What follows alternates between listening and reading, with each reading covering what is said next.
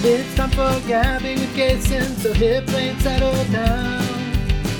It's best you just call him Gayson when they see him around town. He might as well throw the script away. He never follows it anyway. He's trying to find the joy in every day. So listen up, cause you're gabbing with Gayson now. What you been doing, what's been happening, he's gonna ask it all. You never know where it's gonna go, but it's gonna be a ball. So make yourself a drink or two. Gayson's gonna pour some Malibu. Now he's ready to share some fun with you. So say hello, we're gabbing with Jason now. Hi, and welcome to Gabbing with Gayson. I am your host, Gayson, or as my friends simply call me, the velvet voice of homosexuality. No, not good for anybody. No, okay. Wrap me in that velvet like a cloak. No one calls me that. I, I want to be the velvet voice of homosexuality. I give myself lots of, of nicknames. The velvet voice. I think that should be the name of your autobiography. Oh no, I know the name of my autobiography. What is it? Oh my god. It's um three, five, and seven, always the odd man out. Okay, that's actually precious though. I know. Oh my god, that's so good. And then the subtext was um, the gay man's guide to being single when all of your friends have coupled up. Please write this right now. Like that's, That's so copyrighted catchy. Gayson. Okay, copyrighted Gayson 2023. Don't mess with me on this. We will fight you. We will. I have worked really hard on that bottom. I just want to. I need to write it, but is that not a great title for a book? Great title, great subtitle, Ah, so probably good. good ISBN when it comes out. I know, Like, right? Ah, so good. Anyway, welcome to the show. I'm just gonna go and introduce you now, and then we'll talk about all the stuff Oh I want to talk about. thank you. We listen. We dipped way back into the the the histories of gabbing with Gayson, and we found someone who has not been on the show since season one. I believe it was season one. I think so. it was it was during the pandemic because we've never done it in person. Oh my god, it was early on in was, the pandemic. It was early on. You were one of my. I think It you was were in the guest like before four, four times. five or six or seven. You were in the the single digits. I know. Everybody, welcome back for the first time ever because you're you're very busy. Guesty bestie Kace. Oh my god, hi. Thank you. I'm so Hi. psyched to be here. You should be. I'm so excited. Oh. When we we saw each other at Pride, and we caught up, and then we started talking about other stuff, and then I was like, "Come on the show again." And I was like, okay. I know. I mean, people enjoyed you. Thank you. I enjoy me sometimes. I I, don't know. mean, I'm a I enjoy you. Thank you. I love enjoy you. myself. That sounds really gross, but you know, It's it's healthy to enjoy yourself in It a is. myriad of ways. It is. So, welcome back to the show. Um, you're in person for the first time. It's a completely unique experience now. It is. I get to look at so many things while You we're know, you're- talking. You're, gonna easily get distracted in the studio. I mean, I don't need to be in a studio to be easily distracted, but I'm like, here I you're like, oh god, there's some, there's bright lights and flickering rainbows, and Oh and you're so just- smiley and I you move am. around, and I'm like, don't move. You got a crinkly shirt on. It's okay if you crinkle. No one's gonna be mad. crinkle. Just Crinkle again. here we go. And now enjoy the soothing yeah. sounds. Hold on. Now enjoy the soothing sounds of crinkle shirt. I'm gonna try to button it. This is the sound of a buttoning shirt. It's been buttoned. Tippy tippy tap. I'm unbuttoning it now. Picture it. Don't picture it. Tippy tippy. Call the cops. Just kidding. We don't call the cops in this house. We don't. We don't admit to crimes on the show either, as one of my guesty out and the besties a long time ago told me. They're like, "Can you edit out that I admitted to a crime?" Oh, And I was so like- perfect. Yeah. Considering what Yeah, well, yeah, we get okay. Well, it's not a okay. listen, I don't know. I know that you're totally caught up on the show and you listen to every episode religiously. Obviously. Obviously. Um, we decided on my last birthday show that uh, we're going to celebrate my birthday year round, except in December because it's Christmas. Yeah, it's how I Santa's am about- birthday. sure. You know how I am about Christmas. You've been to the Christmas party. You're partial, but I'm you Partial. know, it's. I hope that you grow to love it someday. Like you'll appreciate it. Like, you know. Um, so we did a birthday outing yesterday. Uh, it was Guesty Bestie Pam, Guesty Bestie Kyle. Uh, surprised with Guesty Bestie Tao showing up at the same thing. Uh, Guesty Bestie Kelsey and um, Guesty Bestie Mal. And uh, at some point, I want to have uh, Guesty Bestie uh, Lauren come on too. Uh, but we saw Clue the play. Now, there are multiple versions of Clue out there that are performed. There's Clue the play, there's Clue the musical. The musical is garbage. Ooh, you got close to the microphone for that one. I want to hear this tea kettle whistle. So the Clue the musical garbage um, is it's killing me, and I don't know who did it. We have to figure it out now. well, one of the exciting things is they, depending on which company does it, they usually come out to the audience and there's a guy playing Mr. Boddy, the butler, right? And they say pick some cards and they will build the show around your choice of picking one of the one of the killers, one of the weapons, and then one of the rooms. And so I'm assuming there's probably only like three options because that's a lot to ask a cast to remember. It's roughly 42, depending on the suit, you know, and the color, and you know. Okay. I think that's how many cards are in a deck, right? No, no, no. For the deck of cards for Clue itself, there's only like six, six for Oh. each thing. But I forget. But anyway, it doesn't matter. No, they should use a full deck of cards. Go hardcore, but Oh, go God. on. But anyway, so they they put it all together and then they build the show around who the audience picked, and then you get a Clue notepad, and you have to pay attention to what rooms the characters are in, what weapons, who's holding what, and then you try to figure out who won. And I don't remember if I won that year, but we went a couple years ago for my birthday, and um, Oh my god. I'm trying not to. I don't want to. I I love community theater. I do when it's cast appropriately. But power through it. yeah. the cast that we saw, one of them was very attractive, and I would like to um, do things with. Shout and um, I don't remember his name. Doesn't matter. I'm pretty sure he's straight, so it's fine. Um, and I didn't seem heteroflexible, but maybe. Anyway, so they the characters all meet up because I forget why they're at Mr. Boddy, but they know they're playing like how do I put this? They are very meta in the fact that they are in a board game. I love that. It works and then it doesn't, but like there's like this weird like seduction number between Colonel Mustard and Mrs. Peacock. Like they've had an affair and then like Mr. Green is trying to like get everybody's trying to get on. Scarlet. Um the one person that was really good was the the actress that played Mrs. White, the maid, because she gave her a hardcore, like real deep British accent, and it was on point every time. It never left. She did a great job. I don't think it was Cockney. I don't really know all the British accents. If but- it's not that, then it's Cockney. it's- Go ahead, am I it's definitely right? not Love that. Cockney. Go on, though. Um, but so she was good. But then there's a detective that comes in to try to solve the case. And I'm sorry, ma'am. you were, as I explained it to somebody last night, I said it was clear that this is her first speaking role because she's used to playing rocks and trees in plays. Because, yeah. Yeah. Perhaps you every- should solve the the puzzle of acting before. Every line was yelled.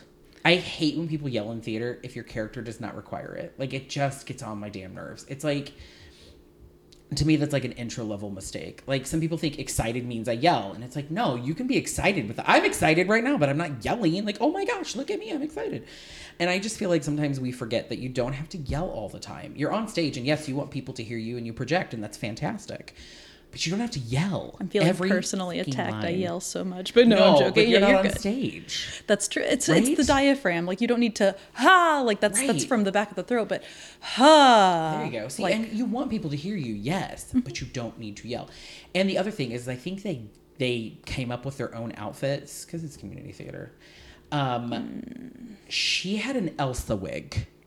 Like a- like a full straight up, on- like- yeah full on Elsa wig with the long ass ponytail down to the ass crack. It made no sense for her character Oh to have an Elsa wig, and the worst the worst offense the worst offense the worst offense was she forgot her line, messed up. Now, I am totally fine because I've had stage fright. I've, I've forgotten lines before. I've done all those things. The one thing they always tell you is you just go on. Do what you need to do. Rely on the people on the stage. I shit you not. She goes, sorry to the audience, stopped it, and then started the whole thing over again. And I was like, holy It would be shit. really precious and cute if it weren't like a more professional production. Yeah, if it was, if it but was it's a kid's like, show, I would have been like, mm, gotta oh yeah, her. like wh- when you play an instrument, you know, you'll be like, ah shit, or Yeah. oh sorry, or whatever. But like, stopping the show. I was like, girl, girl, get it together. I I'm mean, really I did have a cocktail before. she's Um, pursuing her dreams. I mean, yeah. Hey, you know what? You took a chance, and maybe you realized that maybe, maybe, maybe the role of the detective was probably a little much. And I know that you were excited that you got speaking lines, but maybe, maybe you play a dancing, singing flower next time. Maybe you work yourself up. Um, it is. I remember the first time I saw Clue the musical, another community theater production. Maybe that's why I have such an issue. that that could be part Right. of it. Also, I Um, mean, the lack of skills. They cast the most flamboyant homosexual man to play Colonel Mustard. And when he was singing to seduce Mrs. Peacock, listen, I'm a homosexual. I do have a lisp every now and then. It just happens. I don't know why. It's what it is. I have a very feminine voice. I'm okay with that. It's still sexy. Um, velvety. Some it's maybe very even say. velvety. Um, when he sang, the lisp was on fire. That's so cute. He was though. so overtly gay, and I was like, why would you cast him? Why? I but when he it. sang notes, he would spit at the same time by accident. So spit was flying into the audience. Are you in the splash zone? Did you I pay was, I extra was for the back, and I was like, splash zone? "Holy shit! There's spittle happening." Um, but it was one of the funniest things, and I don't, I don't. Know, maybe that was the director's choice. Was like, let's have this really effeminate gay man who's flamboyant play a straight character. I don't know. Maybe that was the choice. It didn't read well, but um, but yeah, it's I don't know. So what we saw last night though was a professional production at Stages, which has a brand new theater now, by the way, and every seat was perfect. We were up high, could see the whole stage. It was beautiful, beautiful theater. I mean, stunning. If you have time and you're in the St. Louis area, you should totally go check out the stage's production of Clue because this is a smart production. It's based on the movie Clue, which is one of the Oh, greatest things ever. So lines taken, scenes taken, characters mm-hmm. taken. So Wadsworth is the butler, right? They have Yvette the maid. Can't Mr. believe they Boddy. got Tim Curry to play. Oh, God, I wish it had been. Tim Curry. But the man who played the butler was great. The entire cast was fantastic. In fact, Miss Scarlet was played by Diana DeGarmo, who was on hmm. season three or four of American Idol. Well, hot diggity dog. Right? And so beautiful set. I mean, this huge open space stage. Um, the way that they designed the rooms was interesting too. They would have like a room open at like a, a corner almost on the stage. So they really use the space well. And in the movie, do you remember when they're all running from room to room? What they do is they darkened the stage, put a spotlight on the whole cast, and the cast mimed like they were running.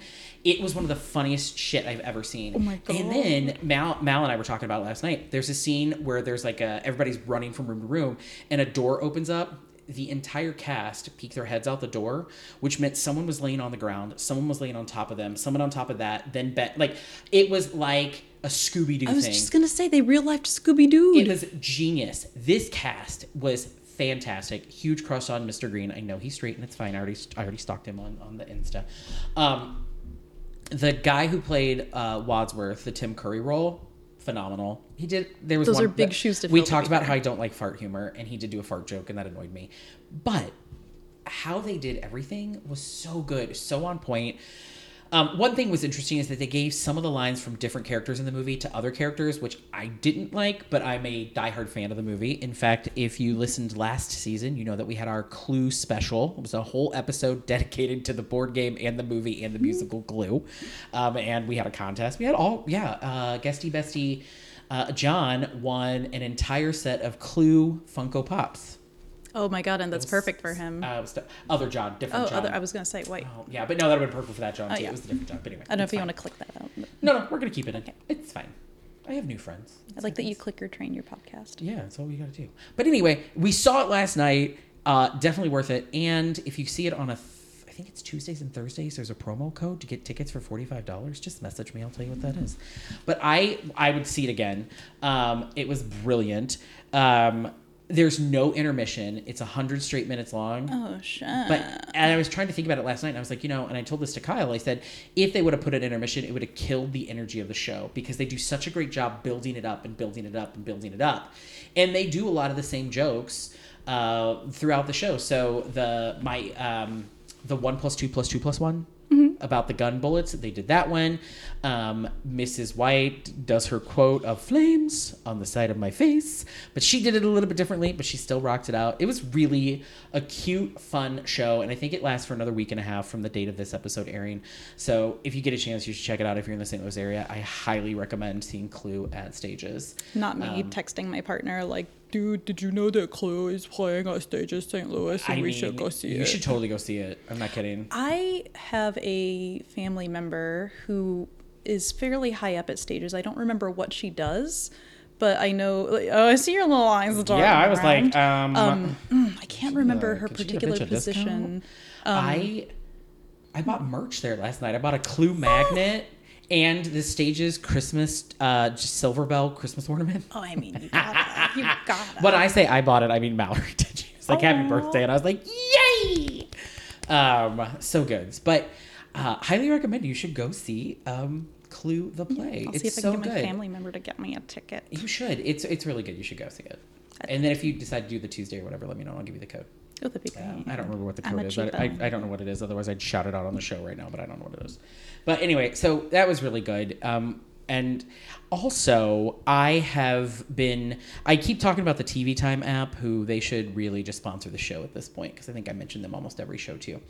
Um, and I've been catching up on some shows that I've wanted to see, and I finally got through all of the chilling adventures of Sabrina. Really? The like the the, the most like Yeah. the, was it, was the last season like the last season? Yeah, 'cause they I didn't ever watch it because I was the like I uh I am so curious to hear your thoughts on it because I am a die-hard horror fan. Okay. I love fashion. We should talk about this right now. I love aesthetics. Um, Sabrina is like gender euphoria for me as a femme. Okay. Like herself. Um, very interested to hear your thoughts we because I should- have some thoughts. Okay, And I have some so- THOTS thoughts. Oh, I mean, we're gonna talk about the the thoughts I have for some of the gentlemen's. I mean, honestly, like, So first of all, beautiful cast. um, Mm, stupid pretty. I don't have a lot of knowledge of Sabrina in this format. Like I remember the Melissa Joan Hart show, um, so good. which is funny. But there's a Salem the cat in this, but it's not. This is a much darker Sabrina, it's, and it's very Riverdale too. But it's not like Riverdale went batshit off the rails, I- right? So I didn't see it, but I've seen essays on it because Oh, I yeah. watch YouTube essays way too much, and No. it's so so much fun reading about Riverdale and listening to people talk about it. I'm gonna it. watch it. I just had to stop at one point because Oh, it was just it was going so far, and I wasn't ready for that in my Riverdale. I think they switched like directors halfway through, or they something. did something. I must Like, have been showrunners because they went. bonkers. They went. It's batshit. Oh yeah, like it. Yeah. So, um, Sabrina doesn't go batshit, but Sabrina goes really dark. And when I first started watching it, this I stopped because it was a little like I grew up Catholic, so I still have a oh. lot of Catholic guilt. There's a lot of stuff that I got to work on. Praise Satan Yeah, is one of the more popular exactly. like lines. They would say praise Satan, hail Satan, blah blah mm-hmm. blah, and it was really hard for me to handle that when it first happened. And I was like, I don't think I can watch this show. It's too much blah Sure. blah blah, which is weird because I thought I had gotten rid of all that Catholic. No, like but- especially if it's something you've grown up with. I mean, the whole point Yeah. of Catholicism is, hey, you should feel a little guilty, babe. Exactly. And so it's like that's gonna that's gonna persist. And Yeah, so it was it was a little rough, but now watching it again after it ended, so they put Sabrina out in four parts. It was like part one, season one was or se- well, it was like part Mm-hmm. It's- one, part two, part three, part four, but whatever. So she has already realized she's a witch. Um, it's very dark. The first minute of the first show is so good. l- we, we we refer to her as Madam Satan, but you find out later on she's actually Lilith. Oh my god, and Adam's so first wife from the boss. garden. I love her. Oh my god, yeah. So She's Lilith takes over the body of this mousy school marm, and then that's whatever, and who's trying to like lure Sabrina in for the Dark Lord. All the while to Creedence Clearwater's "Bad Moon Rising," which, by the way, is Oh, a genius song so to use in that scene, smart. and it's the only reason I even know who Clarence Clearwater I, is. it's it's they did such a great job with it, and then it gets it's really dark. There's a lot of death. There's a lot of demons. A lot there's of a lot gore. of lot of gore. Um, I love it. uh, totally pro LGBTQ. Oh my God, Um, aggressively there's a, so. There's a uh, a trans uh, actor who transitions on the show, and they handle it with such grace. He transitioned during the show Yeah, too. oh, like it so was good. like he came out, and that's why they made him trans. hot as fuck by the way um so they they just do really good thing and then started in like the end of season two or part two they started adding musicals into it like musical numbers Mm-hmm.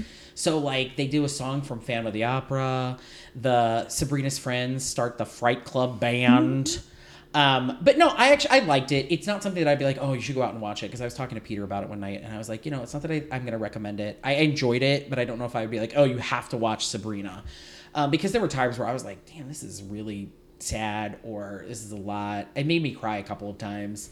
There's a scene in it that I thought, Jesus, we went, we went. Oh, we- I need we- to ask you which one. You gotta not be. Um, you gotta- it's what tell me. Lilith does with her baby. Did you get all the way? To, did you finish the show or no? Um, I didn't finish the. I, I didn't watch the last season because the Okay. third season I was like I'm really I'm bored. But yeah, that's third season was boring. it. Just like you continue and then I can give my yeah. thoughts on. So the fourth season is all about the Eldritch terrors from H.P. Lovecraft. I do like that concept. it was very smart. Each episode dealt with a different terror, so I learned some new things. But like, um, in order for Satan not to kill Lilith, she gets him to have sex with her while he's unconscious and in the body of a human male. And then she ends up, um, he's threatening to kill her if she doesn't give the baby. And he said, I'm going to kill you when I get the baby from you. Mm-hmm. And so she made a choice to unalive the baby. well, that's just an average Tuesday at Planned Parenthood. right. So That's not an average it was at Planned right. No, it's not.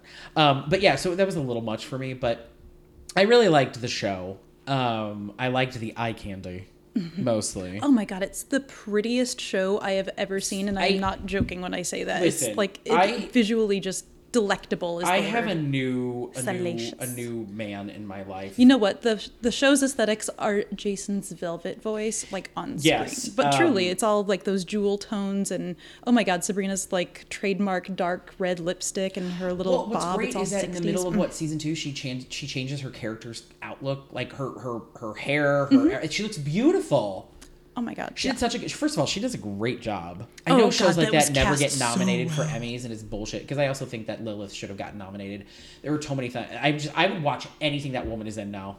I am down. Was it Miranda Otto? Is that her name? I don't remember. All I know is that the girl that played Sabrina was in the Oh Unbreakable no, her name is Michelle before. Gomez. That's her name. That is such a Michelle fitting Gomez. name. I would I would watch her, but I have fallen in love with Sabrina's second boyfriend on the show, Nick Scratch, Really played now? by Gavin Leatherwood. He is one of the most beautiful men that I have ever fallen in love with, and he could definitely Taste the biscuit. Taste the goodness of the biscuit. Because he could. That man is fine with a capital F. But then they created a love interest for Sabrina in Hell, and his uh, his name is Caliban, and I'm assuming this must be a true story. Or like Caliban a, is the Caliban funniest- because he was made out of clay to be the prince of hell. Oh, that's actually a son of the witch Sycorax, according to Wikipedia. oh, they do bring in but I Sycorax. She's in the last from a season Shakespeare too. play. So anyway, his name is um, Sam Corlett, and he can also Taste the biscuit. Taste the goodness of the biscuit. Spread some butter on those. He's that, look at him. Is he not just beautiful? What a beautiful man. What a, st- what a stunning man. I'm just studying. stunning. I'm looking at. I got to see a couple different. Uh, I I am in love with him, and then Hmm. they created a hobgoblin character what? uh, who is mostly human. He's Oh played by what I can only describe as the perfect um, aesthetically pleasing man to me. Like I his name? realize that he is he is who I would date. His name is Jonathan Whitesell, Whitesell, and his bone structure I'm really attracted to. He has the most fascinating set of features. Oh, And go ahead. just I see your finger. Right Oh yeah, you know he's Yeah. He is such an interesting looking. Like he's got those like ethereal features, Yeah. kind of Tilda Swinton-y, kind Listen, of I'm- Benedict Cumberbatch, like I- almost alien. Yeah, I I'm, I might have said that I would unlock my window at night if a hobgoblin that looked like him came through my window, because they don't um, make him like different hob right colors or anything, but they do have him have hobgoblin ears. Oh, he's so cute in the show. He is a ador- he's a great personality, and guess whose boyfriend he turns out to be? Theo's, our trans actor's boyfriend. Oh, they're cute. Oh, they're so cute together. Oh they have God. such a great relationship. Oh yeah. But uh, yeah, he comes when all of these. Um, um, I don't know what the hell they were called. It was like season three, but he was the best part of season three. He looks like Zoomer, uh, Zoomer Tate from American Horror Story. Like um, what's his name? Uh, oh, oh, uh, yeah, yeah, yeah, yeah, no, no, no. the, the, the, the Um, one that the, I totally see his face. What is his name? Why do I not? He's from St. Louis. something Evans, something Evan Peters. Evan Peters. That's Yes. it. I just remember that I- he posted something pro cops during the BLM stuff, and I was like, Bill Licker. but I'd also was also still let him Yeah. you know, taste the biscuit. But I do. Oh, would you like me to play that for oh, him? please. Oh my God, thank you. Taste. Evan, I'm so sorry. But like for real, the though. Don't post good shit or bad shit like that. We uh we need you to stay hotties. Um yeah, no, I definitely don't know what it is about men that look like Sam, but I Okay, am I'm sorry. Wait, when you said Sam, the hobgoblin like, guy. like, oh, okay, I thought, okay, I'm so sorry. My head went to like, I'm just so into dudes that look like Samwise Gamgee. Oh God, I just love myself some not- little blonde hobbit boys. Is- it's like, is- I'm really happy for you. No, Oh, I mean I feel like we know each other enough that I can call him. Um, I'm sorry, I called him Sam. It's Jonathan. Um, but he is he is just. I don't know. I love men with those features. I think it's He's very pretty. The first boy I ever kissed had those features, and I wonder if that's part of it. Like That's that so could be it too. Because I was thinking about it, and I was like, God, he looks like this guy whose name I will not reveal, um, because I don't know where he's at in life, and I don't. I don't think he listens to the show, but for you you. know. Anyway, um, I, I guess ethereal is a great way to put it. Maybe I'm attracted to a. I just love a. I love guys Somebody that- like has like this bone structure. It's like, but I just I was the second he came on the show, I paused it and Googled to see who he was. Spoiled everything. Did not give a shit. I wanted to know who this man was. Like, I was Wanted like, to see God." under his shirt, specifically the ab area, Um, yeah, everything that I could find. the musculature. You know, He was just a he's just a beautiful boy. he's very Just pretty, beautiful. Like it's it's almost I don't want to say androgynous features, but like they're very No, I they're a think it little bit more like delicate. There are, yeah, no. Yeah. Mm-hmm. He's got beautiful cheekbones. I'm attracted to a strong cheek. Mm. Not necessarily a strong jaw, but definitely a strong cheek, which I think, I don't know. I don't know. I'm down oh, I for think they're pretty. Yeah. He's pretty. You know what? so Speaking of pretty, we did not talk about the fact that, that I have the Malabar set up for you. It is very pretty. I keep and and I made you a cups. cocktail, and you know that we we really love Malibu.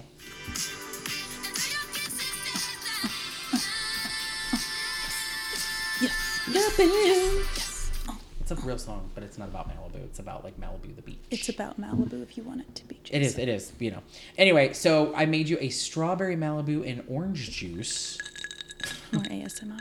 How how is it? It's about halfway done by now because it's pretty tasty. Uh, It was really good, right? I like uh, I like drinks that shouldn't be marketed because kids might drink them because Mm. they're so sweet and taste like you know good candy. But this is delicious. Yeah, I'm a very very picky drinker, Oh, so good. like good for you. And when I said you nailed it at the first time, I was like, oh my god, that's actually really Great. impressive. I wish that I had a lime for you. I'm out of limes, which really pisses me off. I totally forgot that I get limes. We can get another lime another time. Now, you have chosen to help me out. Um, in past episodes, uh, I believe it was Pamela and Tao tried it first.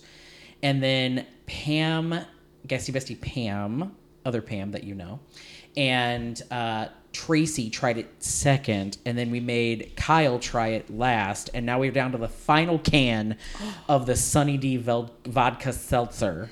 And you are going to try it. And I first question I said, Do you have any allergies to aspartame? I don't, but I do have an allergy to seltzer, and let me tell you why. It's because people, and this is this, This is is meant to be thing? offensive. No, Oh, I was like, Jesus. I mean, it is an emotional, uh, you know, it's, it's, it's, it's a trigger. Um, people that drink seltzer water only drink it because they hate themselves. Oh, God. I, uh, I, I'm so don't sorry, like but I'm also not- For the you- most part, I really don't. just there, it's like, I'm sure everybody's heard this joke, but it's like seltzer water. If you want to drink a LaCroix, it's like somebody just took a big bite of a peach and then burped it into your mouth after you drank some it's bubbly so water. gross, but It's- accurate. right? It's like, I want to drink something that makes me hate everything with flavor. I definitely don't like seltzer water. I don't like that. I want a drink that tastes like already chewed gum that I got from under a desk. It's so delightful. Like no. I would suggest popping open your can of liquid death as a chaser for that Sunny D when you take a sip. You know, I was gonna use the cocktail that you made as a chaser, but I feel like that's an offense to the cocktail, is, so I'm gonna is. go and ahead use and liquid. We like liquid death here too. liquid Um, death. Did you say? I did. Oh my gosh! Tell me about liquid death. What is Why, it's this? so wonderful. It's canned water. Well, this magical elixir just looks straight up flendiferous. That's a word I made up just for liquid death. I appreciate it. You know, I was in a meeting on the on the on the interwebs, Oh. and I was sipping on a can of liquid death. They thought I was having a, a, a, a cocktail. A They said- cocktail? they said, "What are you drinking over there? Is that liqueur?" And I said, "No, it's the liquid death." And then they said, You're going to be the liquid death of me. And then the Golden Girls theme played. And then we got sued for playing it on the And they podcast. and they said they said why is it called liquid death? And I said because it murders your thirst. Because that's their slogan. it's mountain water, natural, artesian water. Artesian. Murder your thirst. I went right into You British after did. that because it was that's like fine. it was important. Pop that can open. I love liquid. We were talking God. before, honestly, before you came on, can. about how much you like liquid death too. Like just because it's a good water. It's, a like good water. vaping from the It's top. just really good. Pam's always like, it's expensive, and I was like, eh, you pay for quality. It's expensive and it's no plastics. It's no did you know? plastic. Did you know that plastic recycling isn't really a thing? Yeah, it's yeah. The, Like, we stopped caring about plastic recycling now. Good. It's just stop. Nobody mean, cares about it. it doesn't do anything. It's we're not filling useful. landfills with water bottles and, And Funko, Funko, Pops. Pops. Hey, there we go. If you had the air horn sound. I I don't have one of those. I used to have the app that would do it, and then Dan made me get rid of it because we're married. oh well, that's It was abusive of me. I Oh. abused the app. Oh, well, Just then that- anytime I would make a joke, and he'd be like, "Mm-mm, mm-mm." Okay. Um, while you're getting ready to pop that open, you know what Mm-hmm. we forgot to do, and I said, "Hey, remind me." You forgot to say our pronouns. We have got to get better at it. Oh my god, my pronouns are I slash forgot. Ah, stop Honest to. God, that could be like with my with my severe I mean, ADHD. Mine are he, him. And mine are they them. Perfect. We're gonna get better at this. At least you know what I have been doing is putting them in the show notes so that when you look at the episode, you can see what the I pronouns love are. So I've been doing that, but I've just got to get better about asking people. We're getting there. It's a learning process. I think part of it too is that you know the people that come onto your podcast, do, so so you I probably know their ask. pronouns. So you're Right. like, oh, everybody else should know their pronouns. You should know my pronouns, audience that doesn't even see me. Right. I don't know. All right. Are you ready? I'm so Pop open excited. that last disgusting can. You do not have to finish it. Mm, I'm take a big sniff. Smells like a. Okay, I have a weird sense of smell. Like it's very particular, and I can like I can nail smells very well, like scent very well. Like oh, that's very eucalyptusy with a little bit of jasmine. It's just a weird superpower Oh, of mine. It's it's very artisanal and very useless. I love Um, that you say artisanal. Thank you. I like it's. I think it's because I read that word like you know two minutes Right, ago, and now I'm like it's a big word that I know to be impressive. Um, but yeah, my sense of smell is pretty strong, but I cannot wait there's not much scent to it. It smells kind of almost like um perfumey. Like it smells like a Listen, perfume. here's fruit. here's what we know. They're never going to sponsor this show as much as I've trashed this liquor in the past few episodes. Well, we know it's gluten free. I'm, I'm gonna read a couple things on the on the can here because it's important to be educated. It is. It is. Um, it does say, according to the Surgeon General, women should not drink alcoholic beverages that are made from seltzer water because they hate themselves and their baby will hate themselves if they drink it. I so- like, you're really going to read the pregnant warning, and you you took me by surprise. I mean, that's what the can says. the I'm can just says. reading what the can It's says. Um, I just I wanted to see. Okay, it doesn't have the ingredients because I was like, how much real juice is in this? I It just wonder. says it has real juice, uh, but I, I I would say taste it and then tell me if you taste real juice. Well, it has zero protein, but I'll drink it anyway. Okay, It's here we go. Here we go. Brrr. Take a big sniff. That was my drum roll. Oh, it was that kitty cat is trying its hardest. okay, here we go. Oh my god, I dripped on your table. okay. Okay, that is a fascinating flavor. What is happening? It is not good. It is sugar water with a dollop of orange candle scent. Okay. I got a little bit, of, a little bit, of, a little bit of sparkle in my throat there. um, it is like I don't think I've ever tasted anything that has a flavor that's so like divided. Like I can taste four different things, but they don't work together at all. don't. It's literally like you said, like um, like a sugar water, and Mm-hmm. then somebody took like citric acid Mm. and then like belched orange at it. like it's it's much more flavorful than I thought it was going to be because seltzer water is usually like Yeah. it's flavor. But does it taste like there's any actual Sunny D in that in that can? Because I remember drinking Sunny D as a kid, and I'm sure you had Sunny D as a kid. Again, it's Sunny got D the belch a- of a Sunny D flavor. Yeah, but it does not taste like Sunny D, does it? Also, where's the real juice set in there? Is it it's just, just, citric acid. They just took it out of it. Okay, I can get some Sunny D in it. Honestly, I can kind of taste it a tiny bit. I said it would probably be better if you just took Sunny D and mixed it with vodka and some seltzer water and made your own. Most things are, to be fair. Yeah, but like- like, yeah, this is just. uh It's like they. it's like you're drinking one drink and then you swash another drink at the same time. like it doesn't taste like one beverage. It's very it's not enjoyable. it's like You've taken more of that than any other guest. Well, I have to be able to take apart the flavor notes because I have been reading Salt, Fat, Acid, Heat. um, and so I know everything about cooking now. Oh. I don't remember most of the things that I know, but that's okay. Um, no, I'm actually not great at cooking. ADD will do that. It is. Um, I think if I were really, really thirsty, I would drink it and it would be okay. But if I have my choice of beverage, I'd probably be like, somebody find a cat to come onto this table and like knock it over. yeah, I feel like you give that to people you hate.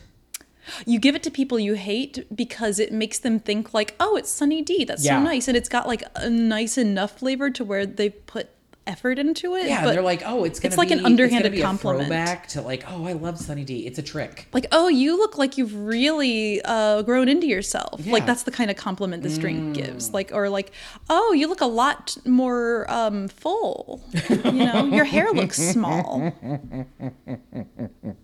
well, you look well wintered. That's what somebody said to my mom once, and I was like, Oh. oh, she's gonna murder you to death. Oh yeah. No, go ahead and, and take me a uh, little- clear your palate with uh, cleanse your palate with liquid death. Cleanse your palate. Murder the Sunny D vodka seltzer. It's just not good, right? I'm so glad that you finally finished the last can. I can dump it down the drain where it belongs, and we can all move on from this horrible experience. I will say if somebody subscribes to your Patreon for like the highest tier you can, I'll down one of these in one big drink on air. Oh yeah, that would be a hundred dollars. Uh, if you have to do it for three months to get all the benefits. Mhm, that's fine. Yeah, you can get a video of it. I don't mind. It'd be great. Mm-hmm. absolutely do a special episode for that person. Yeah. I would love three hundred dollars. But while I was taking my little little gaycation, as I called it, So cute. um, I finished up finally. I think we had talked about this before, but I had finished up um, the Good Fight, which I really love on Paramount Plus. And um, one of the characters who I love, she's a, a great Broadway actress named um, oh my god, my Sarah stopped. McLachlan. It is not Sarah McLachlan. Think of her name. Joe Biden. That's some trivia Why night advice. If you ever go to a trivia night, Oh, answer God. every question Joe Biden. People love it. Christine Baranski. Damn, I Damn. could not get it out.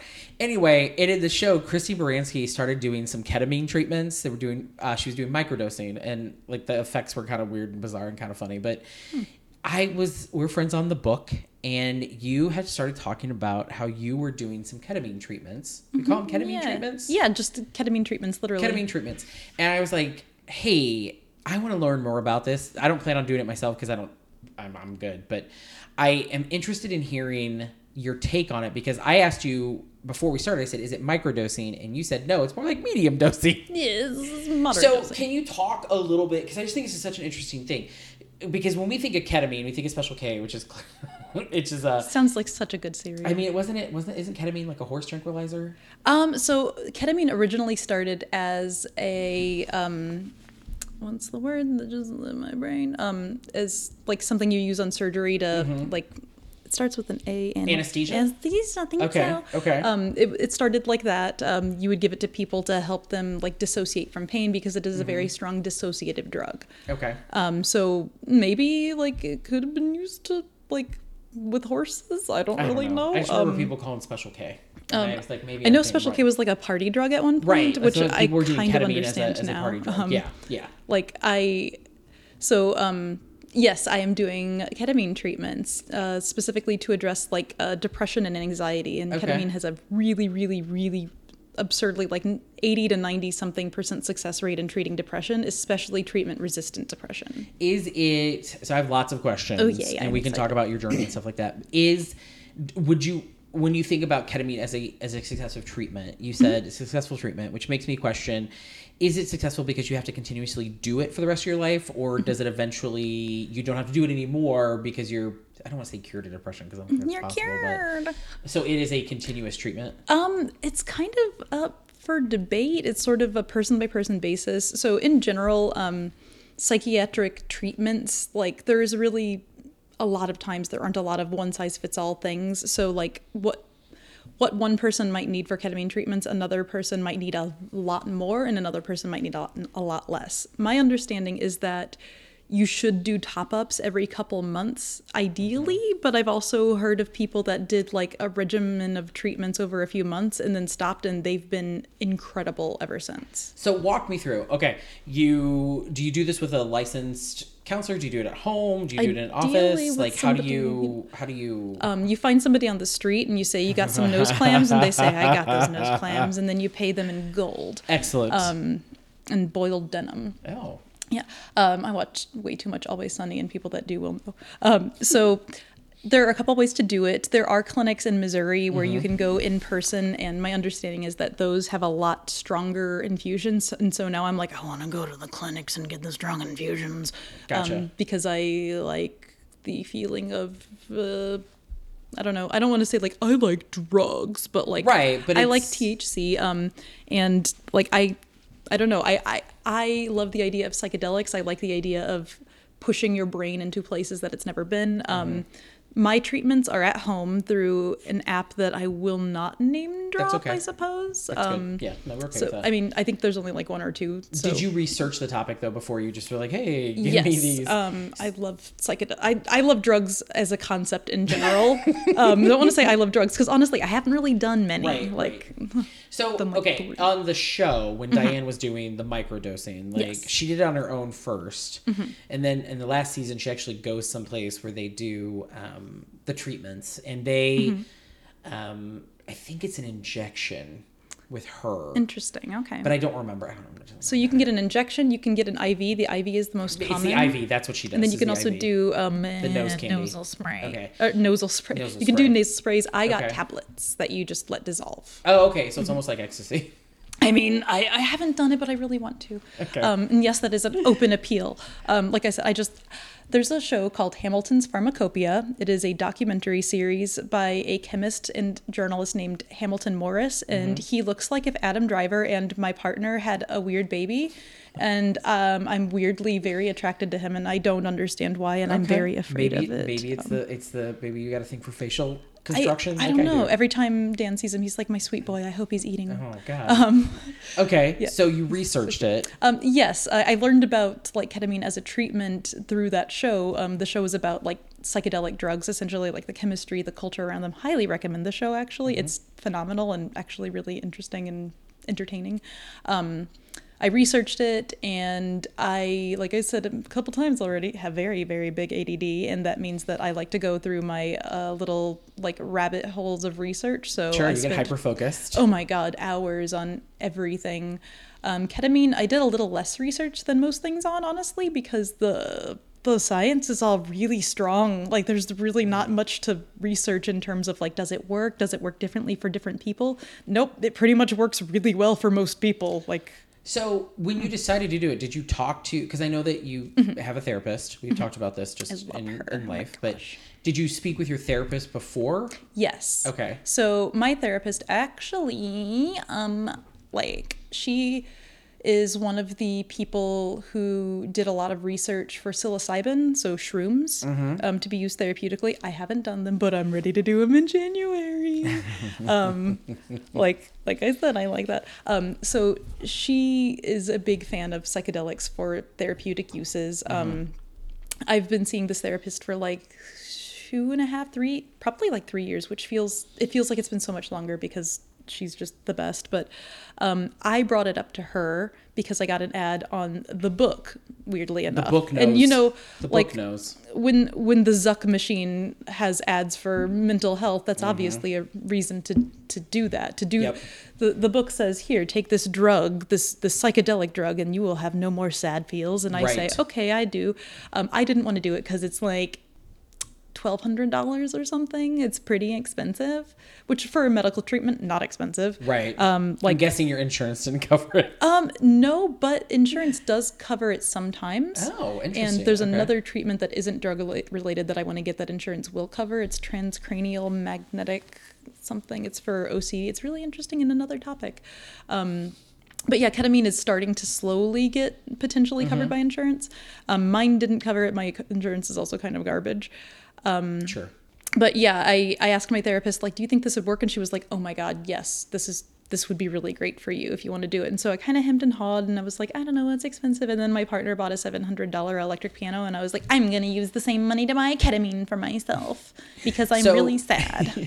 Is it mail order ketamine? Is that Um, actually, yeah. So um, it's pretty great, right? You can get drugs in the mail now. Okay, you can't even do that with marijuana. This is true. Isn't This that is str- like it's so bizarre? It's the strangest thing in the world. Like I, so full disclosure for listeners, I worked in the cannabis industry. you did. So I know that pretty well. And it's just that the regulations are bizarre, considering again I can get mail order ketamine, special K, Right. um, from a doctor. Um, What's is it? Is do they have like a set dosage? I'm assuming it's got to be like a kind of. Um, so before you do anything, um, you like fill out this big questionnaire on the website, and then you submit it, and you schedule a date to talk with a like clinician, and it's just like a video meeting kind of thing, and they go over like your medical records and whatnot, and they ask if you have any you know particular issues that could be an issue for ketamine in particular that was repetitive that's fine no, i'm no, it makes intelligent sense.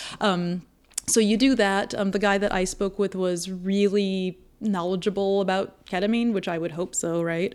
Um, uh, he asked me about like my psychiatric history. He asked me about like, um, do you have any history of trauma? What is the like history of trauma? Do you have particular triggers? Do you have things that you want to achieve with this? Um, and like I triggered myself talking about my triggers, which is really funny because most things I'm okay with when it comes to triggers, but this one topic I was like, eh. Yeah. And he was like, we don't have to talk about it, and I'm like, I'm sorry. Um, was- That's good though. I mean, because funny. it does show that you're not just taking it because you want to get ketamine. Right. And I think some people, like on Reddit, people say that some people do that. And I'm like, that's absurd because, first of all, I would say it's moderate at the highest dose that this particular app offers. Um, again, I think infusions tend to be way higher in dosages. Sure. Um, I think I started with like 400 milligrams. That was my first round. And then last weekend I did 600, I want to say. It was either six or seven. I think it was actually Do they increase the dosage, or is that something that you have to ask for? So, um, you do your first, like, they give you like a, an intro dosage, which I think, like I said, was like 400, 400. dosage, or 400 milligrams, something like that.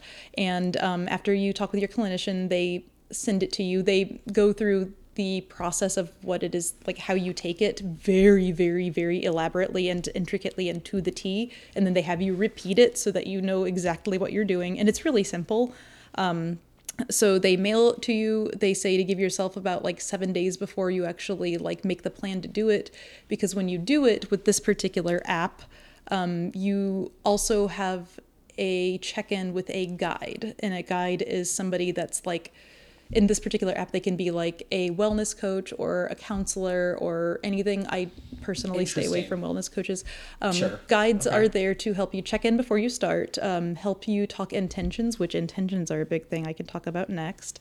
Um, and then they kind of go over everything medically with you. Like they're not registered to be, you know, to give out medical advice, but they make sure that you're doing everything that you said you would do before your first dosage.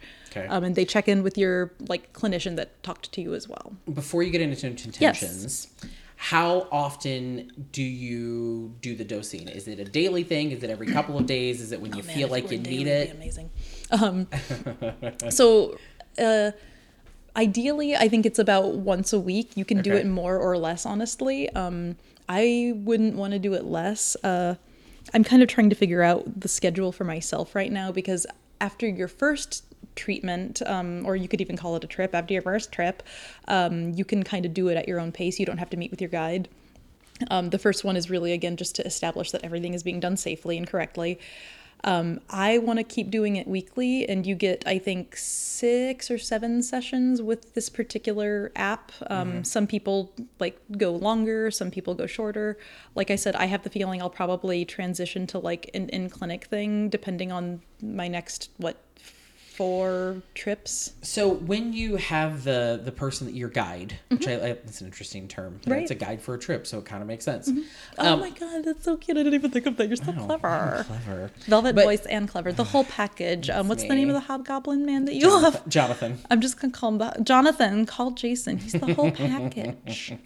So when you're so you don't I guess what I'm thinking in- my mind, and and please correct me. In my mind, I'm like, okay, the guide's gonna be there not just to do all that base stuff, but the guide's gonna be there like with me while I dose Mm-hmm. and be there to make sure that I come out of the dose the right healthy, I guess, and do those things. So is that not the case? The guy just is like, all right, cool, and then they bounce? It's not the case. I'm the case. they said very wittily into the microphone. Um, so in this situation with this app, the guide is just a person that you do a video chat with before you start, and then you do a video chat with when you end. That's it. They kind of let you piece out. However, um, I can describe, if you'd like, kind of the process of doing the trip itself, because you do have to have somebody present while you are doing the trip. But it's Yeah, yeah, because you were to talk about intentions, and I think I guess that would probably lead into the the whole concept of Yeah. like how does the how do I don't I guess trip is the right word. Yeah, it's it's and it sounds so weird to say. I would. I would be Um, like into the therapy session, but like I guess trip is the right word because you're tripping on K. So I mean, yeah, and and it's like so. Okay, I'll I'll do the description because I have so much to say about the the process itself because it does sound like it is just like you know, it- it's special K, but if you approach it correctly, and this is how I feel about a lot of psychedelics, Mm-hmm. do not take this as advice medically ever please or anything that i'm saying this is not medical advice i am not a medi- a, a medician i'm not a medician a medical professional, I think is what they say in the uh, in the yeah. TV adverts. yeah in the lawyer things Yeah. Um, so that's our legal clause.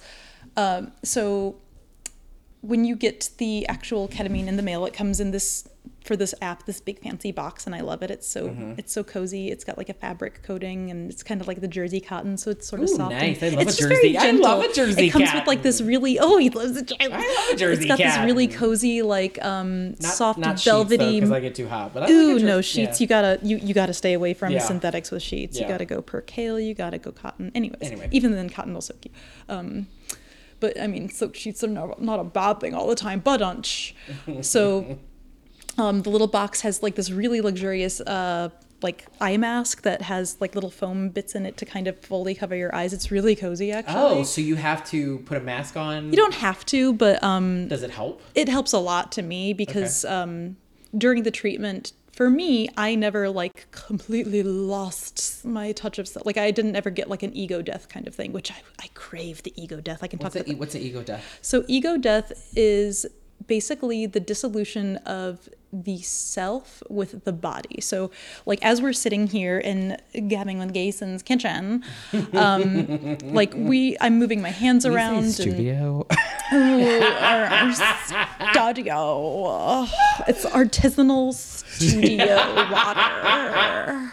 Malibu Studio. Ooh, Malibu Studios. God, I they would it. give us the money. God, you could get a big old sign that says Ugh, Malibu the Studio. Malibu on studio. We're live in the Malibu studio. Ooh, I want it to look like the birdcage. Like, yeah. Okay. That's my. I'm. I'm not even sorry. I love it. Um, so, basically, like it, it comes with this box that has a journal that comes with it. Uh, oh, uh, ego death. Oh my god, ADD. It's okay. Um, I'll ego get you death. back on track. Thank you. like. It, that's what Adderall does for me. It, I, I'll I'll go. I'll drive past where I was supposed to stop, and then I'll stop and I'll back up. That's what Adderall does. good. I'm I'm learning. You know, I have do have several friends with ADD or ADHD, and I know that I have never been diagnosed, but I'm pretty sure I have lots of the same symptoms, and I should probably go get checked out at some point. And that's that's on the list of things to do. Oh my god, I would love to like if you ever want to explore it like on a podcast. I don't know if that's like crossing I mean, boundaries for you. no, I don't- I am not like an ADD Please, expert, there are some things I've said on this show that people are like, "Damn, you were honest about some stuff." And there's some stuff that, like, if you want to get some of the juicy Gayson stuff, you have to be a Patreon supporter because there's some stories. dripping with rum up in here. But um, so no, it and and as a as a you know my job as a corporate trainer or corporate Yeah. facilitator, like we've got to be able to have conversations with people who Mm-hmm. do have ADHD and how do how do you bring them back in after they've hyper focused on something? Oh, you have to have So- Dan on here at some point because know. he does like tra- he makes the training for trainers for. oh, so he's an instructional designer. Yeah. Oh my god, thank you. Like, Gotcha. yeah, I think, and he does the teaching himself a lot too, which is always so funny to see because he is not that kind of person in real Yeah. life, and I'm like, you're a little fucking liar, you little slut.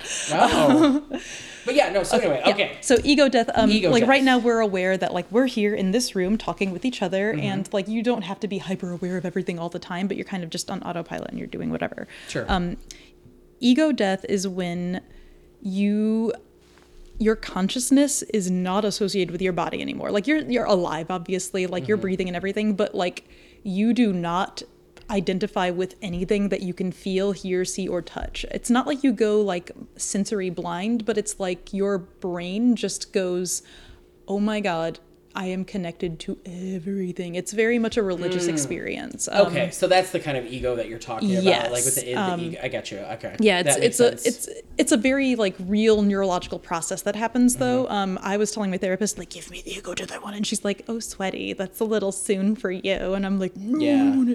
Um, the dosages that I'm on probably won't get that, and I can get into like the experiences on the dosages that I've taken because I've taken two doses, and it's going to be the same dose that I'm on right now Mm-hmm. for the rest of my experience. Um, so you get your little box with your journal because you're supposed to journal after each trip. Um, okay. Do you do before each trip too, or just at Um, just the, after okay. i like to like sometimes i'll take a few notes like beforehand like i'll be like i have a headache or Mm. i mean again i've only done it twice so i'm pretty much an expert um, like i'll take a few notes if i feel like it's something that i need to remember or like i had a shitty day or whatever.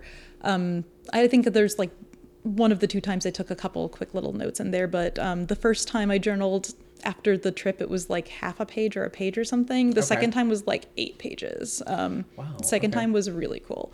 Uh, oh it's the most delightful.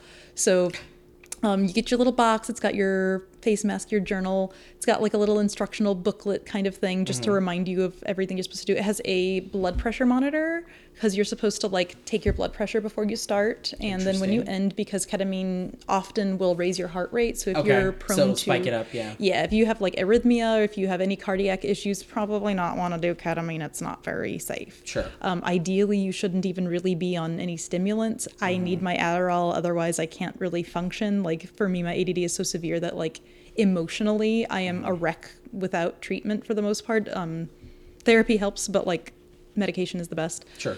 Um, I take it in the morning, and then, like, the ketamine I do in the nighttime now. Okay. Um, the ketamine itself doesn't usually give me side effects like at all um, but you take nausea medicine usually before ketamine you don't have to but i've heard it's really not great if you don't so i've taken it each time maybe i won't take it at one point but we'll see i have a i don't really have a sensitive stomach for the most part but i really don't want to ruin my trip but the medicine that i use for the nausea makes me super drowsy for like a day after Sure. which kind of sucks That would make sense. Um, a lot of uh, well, a lot of nausea medicine is like that, but yeah. I didn't know that. Uh, this is one that I think people take for chemo pretty often too. So it's it's a little hardcore. Ketamine is really bad for your digestive system. Like it will upset your tummy a lot, and it will like kill off a lot of your bacteria and flora and whatnot. Okay. Um, so the actual treatment itself are two little like powdery kind of grainy tablets, and you. You pull your, your your lip down and you put it between your lip and your gum. Oh, you don't put it under your tongue. No, you put it between your membranes, so between your gums and your like inner mouth, and you leave it there for seven minutes with your head tilted forward, um, so that you don't like swallow, any of your it. spit, because again, it just wrecks your system. Um, Oh, wow. So I like to just like do like the sit and reach kind of stretches sort of Mm-hmm. thing whenever I wait for it. Um, again, the reason my therapist recommended this particular app is because it comes with like curated playlists specifically for trips. Oh, and so it has like different. Is it music or just? yeah, it's okay. very like new agey spa kind of. Sure. Yeah. that's my rendition. Um, you should charge extra for that. Uh, like, it, and it has different types of things. Like some are like sound bath bells, and some of them are just sort of the new agey ha sound or whatever. or like nature sounds. Yeah, and I haven't done that one quite yet. Um, like I, I'm pretty picky about sounds in general. Sure. Um, and for the first seven minutes, they have like some sort of speaker that's doing some sort of motivational speech, and so you can do a session that's themed like the it's a seven minute speech because you're supposed to hold your medicine in for seven minutes. Um, and they You call can't the ketamine swallow it medicine. all, or- no, ideally not. Like it's really not difficult, honestly, because you're tilted forward like that, and I'm just focusing on I like just imagine that your mouth would be filling with saliva. um, the first time it didn't, and uh, that was a funny story. The second time it did, but I liked it better for that reason because the medicine gets totally um, dissolved, that way. yeah. The first time um, I didn't get quite enough spit in my mouth because I think I just had some anxiety. Sure. Because like why not? Yeah. And like the one on my left um, was just not wanting to dissolve, so I kind of used my finger outside of my mouth to sort of just gently massage it. I didn't know that my gums were really really numb, so the next day I had a huge canker sore there, and I was like, I can't believe ketamine gave me. Can- oh no, I just rubbed a I rubbed sandpaper pill on my gum and Yeah. it gave me a sore. So I thought I was like allergic or something, but nope. Uh, it just numbed me and I didn't realize it. And then, okay, so you start to do that. You're supposed to have somebody with you. So I'm assuming your partner was with you. Um, yeah, he. Don't tell anybody the second time he wasn't with me. He was watching our dogs who will scream all the time, and I don't want them to scream during my trip because it does kind of take you out. And I have noise canceling headphones. Um, so he was there. Um, you put in for seven minutes. A person does a little like speech, which by the way, they had a Jordan B. Peterson one, and I did email the company and ask them if they could consider removing that because he is a Christian nationalist, white supremacist, anti-LGBT piece of human garbage. Wow, that was a lot said. Um, okay. He also went into a meat coma and had to be like, no, he he yeah. got sick from meat and then had to be put in a coma in Russia because he's stupid. Don't listen to Jordan B. Peterson. I do mean offense if you do. I love you though. Still, I don't love him. I want him to step on Legos. Oh. Um, he's a bad, bad man. I, yeah. Terrible. I got that real so, quick. oh yeah. Oh, I'd love to come on here and talk about him sometime. It's so much fun. Anyways, um, if you like Andrew Tate, you'll love Jordan B. Peterson two d- opposite vibes, same concepts though, which is very interesting. It's like if you act like you're intellectual, you'll love Jordan B. Peterson, but you're really just it's fine. Um, so I emailed them to ask them to remove that, please, because I don't want to hear Kermit the Frog tell me that I can do better in my life, because that's what Jordan B. Peterson sounds like. Um, a lot of the speeches are really nice. At seven minutes, a like dung kind of The chime goes off, yeah. and that tells you to spit the medicine out because you don't swallow it. So you got you get a little Oh, spit okay, cup the ready. little spit cup. Um, they say you can like use a sports drink if you want to like swizzle out the flavor because it's very bitter. I was gonna say it probably it's not a awful. terrible flavor, honestly. And again, I'm very very picky, but like it's not the worst, but it's like bleh, bleh, bleh.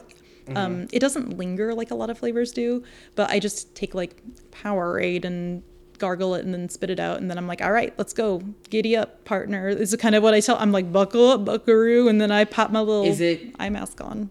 Is it pretty quick that the trip starts to take effect, or does it take a few moments to kind of really? it's hit your interesting. Um, it's hard to say. I definitely know that like it is very much a a hero's journey, kind of like it goes up and then you hit your climax and then it goes slowly down and then you're out. Um, the first time I did it, I had a actually pretty good understanding of how much time it was taking, which again is really rare because I'm super time blind in general. Um, ideally, the a session is about 45 minutes to an hour at most. Um, so it's very quick. Like a lot of people, like I thought it was going to be like a couple hours or something, but it's literally like 45 minutes to an hour. Okay. Um, you take it.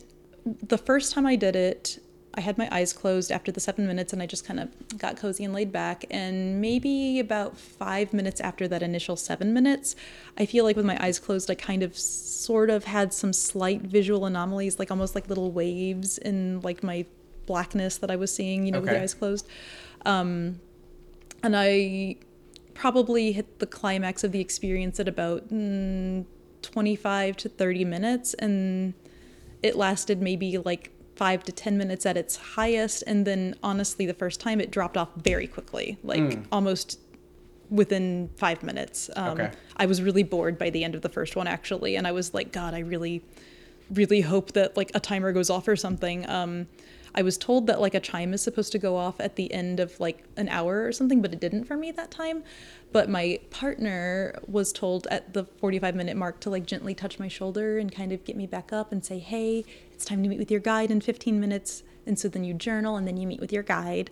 Um, my guide was really nice, but like I've done so much therapy that I was like, girl, I got this, but thank you. Um, and then you just kind of are done with it. Like the, again, the first time it was very quick. Is there a side effects like the next day? Is there a lingering effect? Like what would somebody expect after the trip? Before we So- start talking about what you experience on the Oh, you're good. Um, so the side effects, like I said, I only had side effects from the nausea medicine the next day, which I'm just really drowsy. And then, oh god, ugh, I did it uh, this past Saturday, and I did it. I think I started five o'clock, five fifteen. Um, Dan left to go hang out with like um, some friend, the Ethical Society of Missouri. He joined Yay. finally, so excited.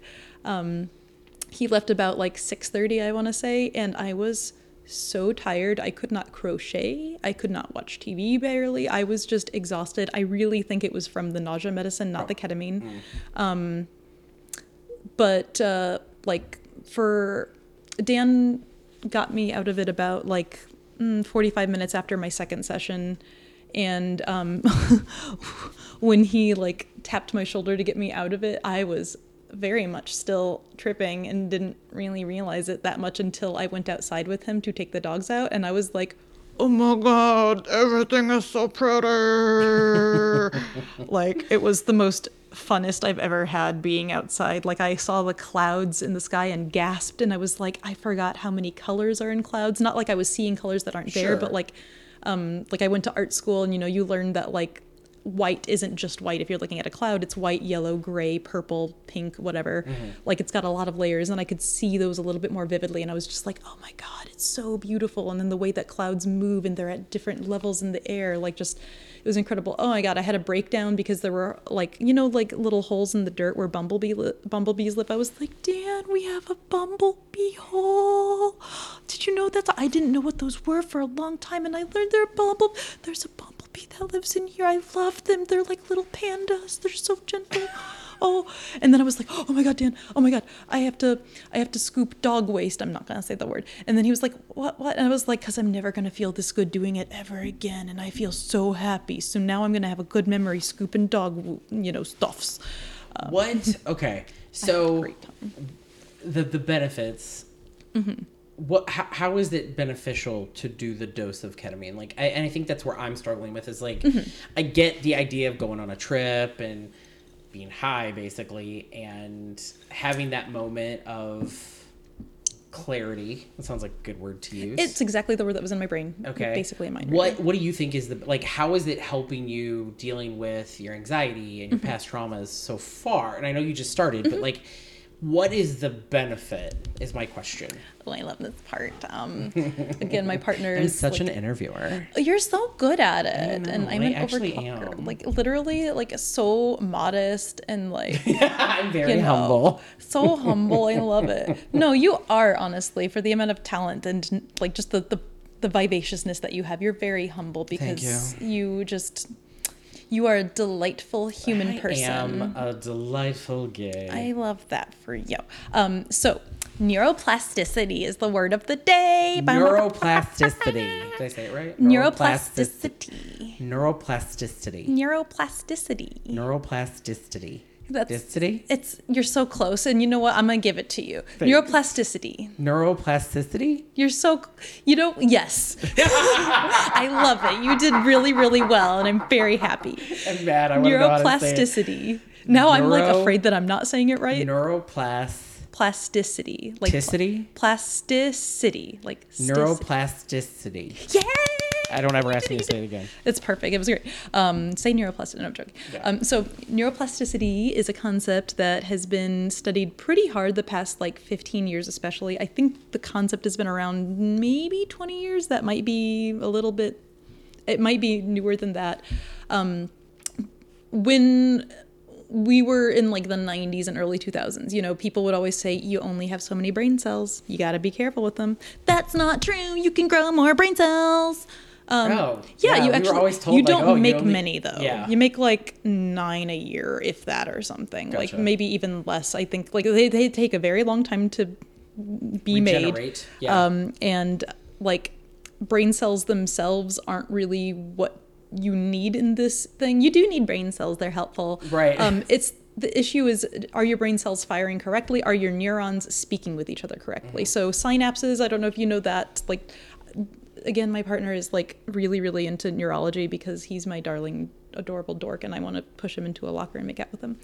Um, so we both just like learning about the brain itself because it is the weirdest thing. Um, synapses are like the little area between neurons where like they just do that little burst of energy. Like you know how you have electricity in your brain? That's neurons talking to each other. So a synapse is when two neurons transmit information.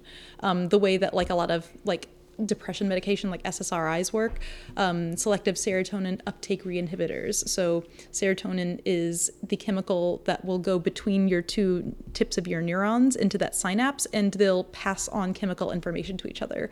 Um, so, like if you're taking an SSRI, uh, it's a reuptake inhibitor. So, it inhibits your neurons from like communicating a certain way. I don't want to pretend to know much more. Don't let psychiatrists act like they know exactly how it works. We really don't know. We don't even know how aspirin works. To be fair, That's true. Isn't that weird? No, I, it's Um, not a surprise. It's I just it's bonkers to Again, we used to put leeches on people to get the ghost out of their blood, so you know it's fine. I mean, I think you're speaking humors, and that's a very bilious thing of you to say, but it's fine. I'll excuse it. Uh, and you know they can be used medicinally, but that's only because I Here get nor a, there. uh, a lot of curiosity exposed. Anyways, um, so neuroplasticity is the idea, or I guess it's rather the, the scientific concept, the biological concept that your brain will change the way it works physically over time. So um, if something really traumatic happens to you, like you're in a car accident, um, if you experience that in a way that is traumatic, it physically changes your brain. You can see it on an MRI. Like spots of your brain will be like less active or more Right. active. Um, the like very back part of your brain near the spine, the the base of your uh, spinal cord, like that's your lizard brain, where like you know your basic like am I in danger? Am I going to run your fight or Your flight? fight or All flight, of that yeah. lives in there. Um, like that's just a fun little fact. I don't even remember why I brought it up. Uh, neuroplasticity is the idea that like your brain will change the way that it works, and it's very flexible in the way that it changes. So, um, in particular, when you're talking trauma and your brain has been changed by trauma, neuroplasticity is the idea that you can fix that by changing the structures of your brain. Um, you can teach your neurons to speak with each other in ways that they don't speak with each other at the moment. Um, I've done It's beyond fascinating Isn't right it now. fun? Like my I brain is just it. expanding. Your brain is being so it's- neuroplastic it right is now. just it's because I was like, oh god, okay. The theory, if I get this right, is that by taking the ketamine, Mm-hmm. it's going to not course correct the trauma that's been in your brain Mm-hmm. itself, but it's helping you repair with newer cells and retraining your brain. Am I am I close? You're very close. So, um, essentially, the way most like intense therapies work, you are trying to retrain your brain to think differently and specifically like picture your brain like a series of highways. They're called neural pathways a lot of times. And if anybody's an actual like neurologist or psychiatrist, I probably sound really dumb and I don't mind. I mean, we're just having a convo. um, Thank you. I li- I value my dumbness because it gives I me a reason to be smarter We never when I said learn anybody was going to be an expert of anything on this show, including the host. I've just done a lot of uh, well, uh, less research on the ketamine, but I've done a lot of the neuroplastic research. So there's some really neat TED talks out there about it. Um, I've done EMDR therapy, a lot of EMDR, which is really intense, but it is very good at um, repaving those neural pa- pathways as well. Um, so ketamine, when you're actually on the trip, it is making your neurons speak with each other in a way that they don't when you are not chemically altered. Like Okay. it's just it is a completely unique perspective and that's what most psychedelics do. They change the way your brain is interacting with itself. So when you do the ketamine treatment and you're on your trip, your thoughts are going to go to places that they would not go to like at all ever really. Um they might in a cosmic sense at some point, but um it's kind of like very for a very short amount of time you learn like a new language almost in your brain. Like it's it's not like that experience but that's kind of what your neurons are doing. They're Right. speaking to each other in a way that they've never done it. And after the treatment the neuroplasticity stays and kind of fades out with time. Um, i'm on like a benzodiazepine for insomnia and that kind of halts that neuroplasticity a little bit. So i'm like going to see less or rather fewer good effects than people that aren't on benzos. Um, I would love to not be on them, but I also really like sleeping. So Sure. No, we um, all do. I'm into it. So after the treatment, uh, your brain is still much more open to soaking up ideas and uh, Mm-hmm. like perceiving them in ways that it wouldn't normally do. So um, after the treatment, that's why you do your journaling. Um, when you go into the treatment, I can talk intention here in a minute.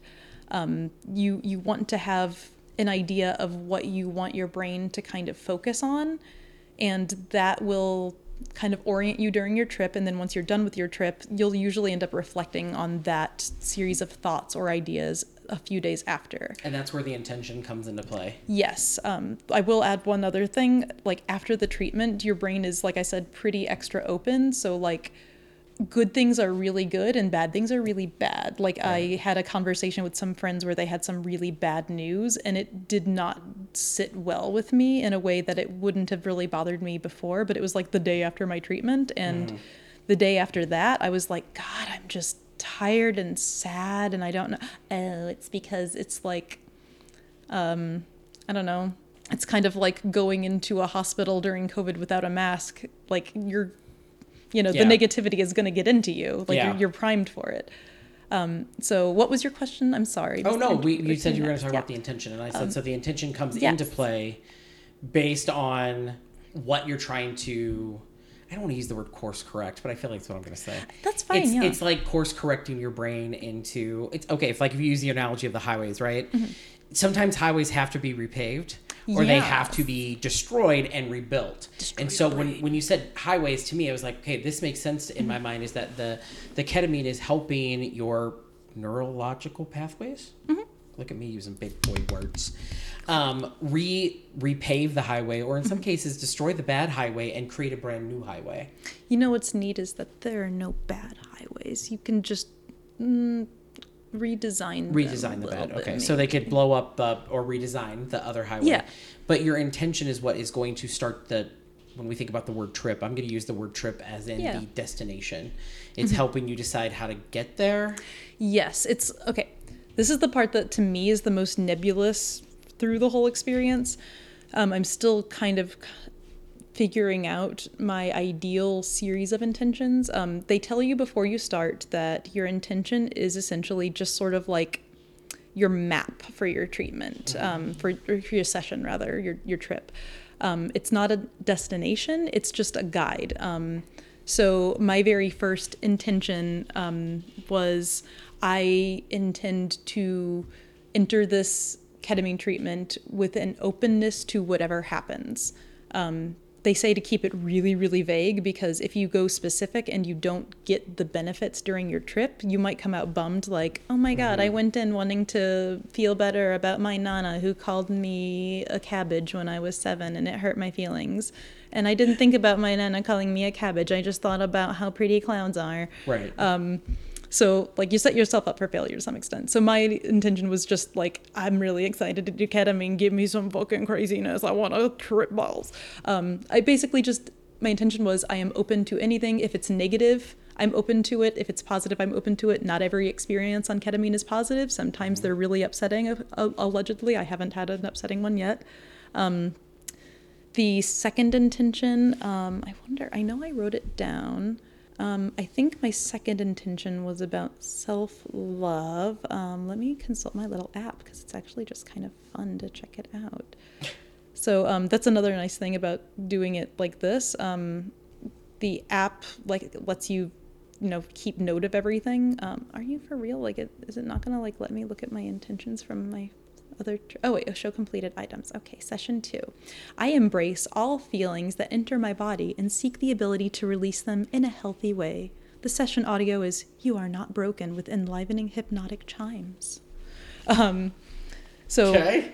yeah um i have a lot of emotional reactivity i'm a very capricious moody person um i'm good at masking Oddly enough, I knew that about you. Right, isn't it shock? If you the closer you are to me, the more obvious it is. If you aren't close to me, it's really easy to be like, "Oh my god, Kace is confident and they're excitable and things are great." And I'm like, "I'm a fucking mess. You don't even fucking know. Holy shit, I am the worst. Oh my god, you don't you don't never know." the worst to Thank me. you. Um, I'm working on it. I'm working on myself. Um, yeah, there's just there's a lot going on. Um, again, ADD is a very toilsome disease. I am learning more things every day about it, and it feels like everything in my life goes back to my ADD, and it's infuriating, but also cathartic, I guess. Um, but part of that is moodiness, and I'm a very moody binge. Um, so part of my issue isn't being moody. Being moody is fine. It's my response to my moods that is an issue. That's a fun little meditation, mindful trick for everybody. A free DBT, dialectical behavioral therapy tip, if you will. Um, I can't control my moods. Like the, anybody that says like you can control your thoughts, you can control your successes. I'm like that's bullshit. It's stupid. It's bullshit. I mean, you can choose how you react. Yes, that's right? exactly but you can't it. choose the feeling that's overcoming. Like, Yes. you know, I mean, we've been friends for a long time. There are times when I hit my depressive states, Mm-hmm. and I can still put on the smile, and nobody would know, except friends who are like, "Are you okay? I see What's going on with you?" eyes. Right? But I, yeah, no, I agree. It's Get like a oh, well, you in can- that velvet. Yeah, like no, you can't. Yeah, you can control your. No, you can control your reactions, but Mm-hmm. doesn't you change the feelings.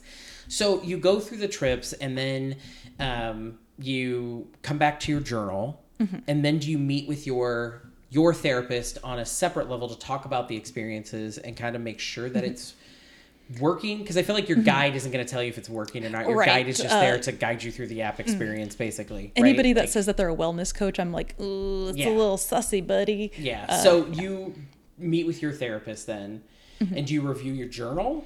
So, okay, I've only met with her after my first trip. Um, I'm meeting with her tomorrow for my second trip. Um, I was thinking I'm probably going to transcribe my journal and like email it to her before we actually chat so that I don't have to try to read my really bad handwriting like in real time. That makes sense. Um, because I was mm, still really high on ketamine when I was journaling.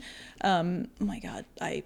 I, I exited too quickly and it was again delightful highly recommended. I would honest to god like if i could safely do it i would love to do a session like outdoors in a park or something mm. because it's just like oh the sun is so nice and like i can go into a little bit of detail like about my second trip but there was an element of like nature that i just really felt this deep deep deep gratitude towards um, and i'm like oh man i just i want to be out in nature for this. Unfortunately mosquitoes really like me and like dust mites uh, love me. And i would show you like i got i think over like a hundred and something bites on me when i was at my mom's house last. And now i look like i have like scabies um, or like chicken pox. But anyways, yes, um, I am going to meet with my therapist tomorrow. Uh, the, after the first session, we talked about it a little bit, but I honestly didn't get much out of my first session. Um, it was Well, just your like body some- getting used to something new, right? it was getting used to new, and honestly, again, it was a fairly low dose. Um, The second session was a fifty percent higher dose, and I was like, "Oh, there it is." Um, well, and also our bodies have different tolerances when it comes to different things, right? That's true, yeah. You know, it just depends on your your your physical body and then also your chemical makeup too. Like you could, so that would make sense. That maybe you would need a higher dose. Yeah. At what point do you think you're going to realize that you want to try the uh, the IV though? Like, how do you know? Oh, okay. No, I want. I am a person who seeks out extreme sensations when it comes to like psychiatric neurological things. Um, like when I love, I love hard, and when I hurt, I hurt hard. Um, when I drug, I want to drug hard. Um, like. You know, like um, obviously, like there's a time and place for everything. You have to do it safely. You do it in the right environment. Um, I don't that frequently get high, like with you know the the is the devil's lettuce. Um, but like even then like i don't really go into like stellar crazy doses because it's i don't know it's fine but for something therapeutic i'm like i got a lot of shit that i need to handle um, i've done a really good job of handling it and figuring things out but um, i just you know everybody hits walls and with ketamine i'm like this is my chance to really make my brain do weird stuff that I can't do. And after again EMDR, which is in my opinion one of the most intense if not the most intense type of therapy that is not a psychedelic. Um, if that didn't address my issues, I was like, I need something that will rewire my brain a little bit because EMDR, phew, it's a lot. Yeah.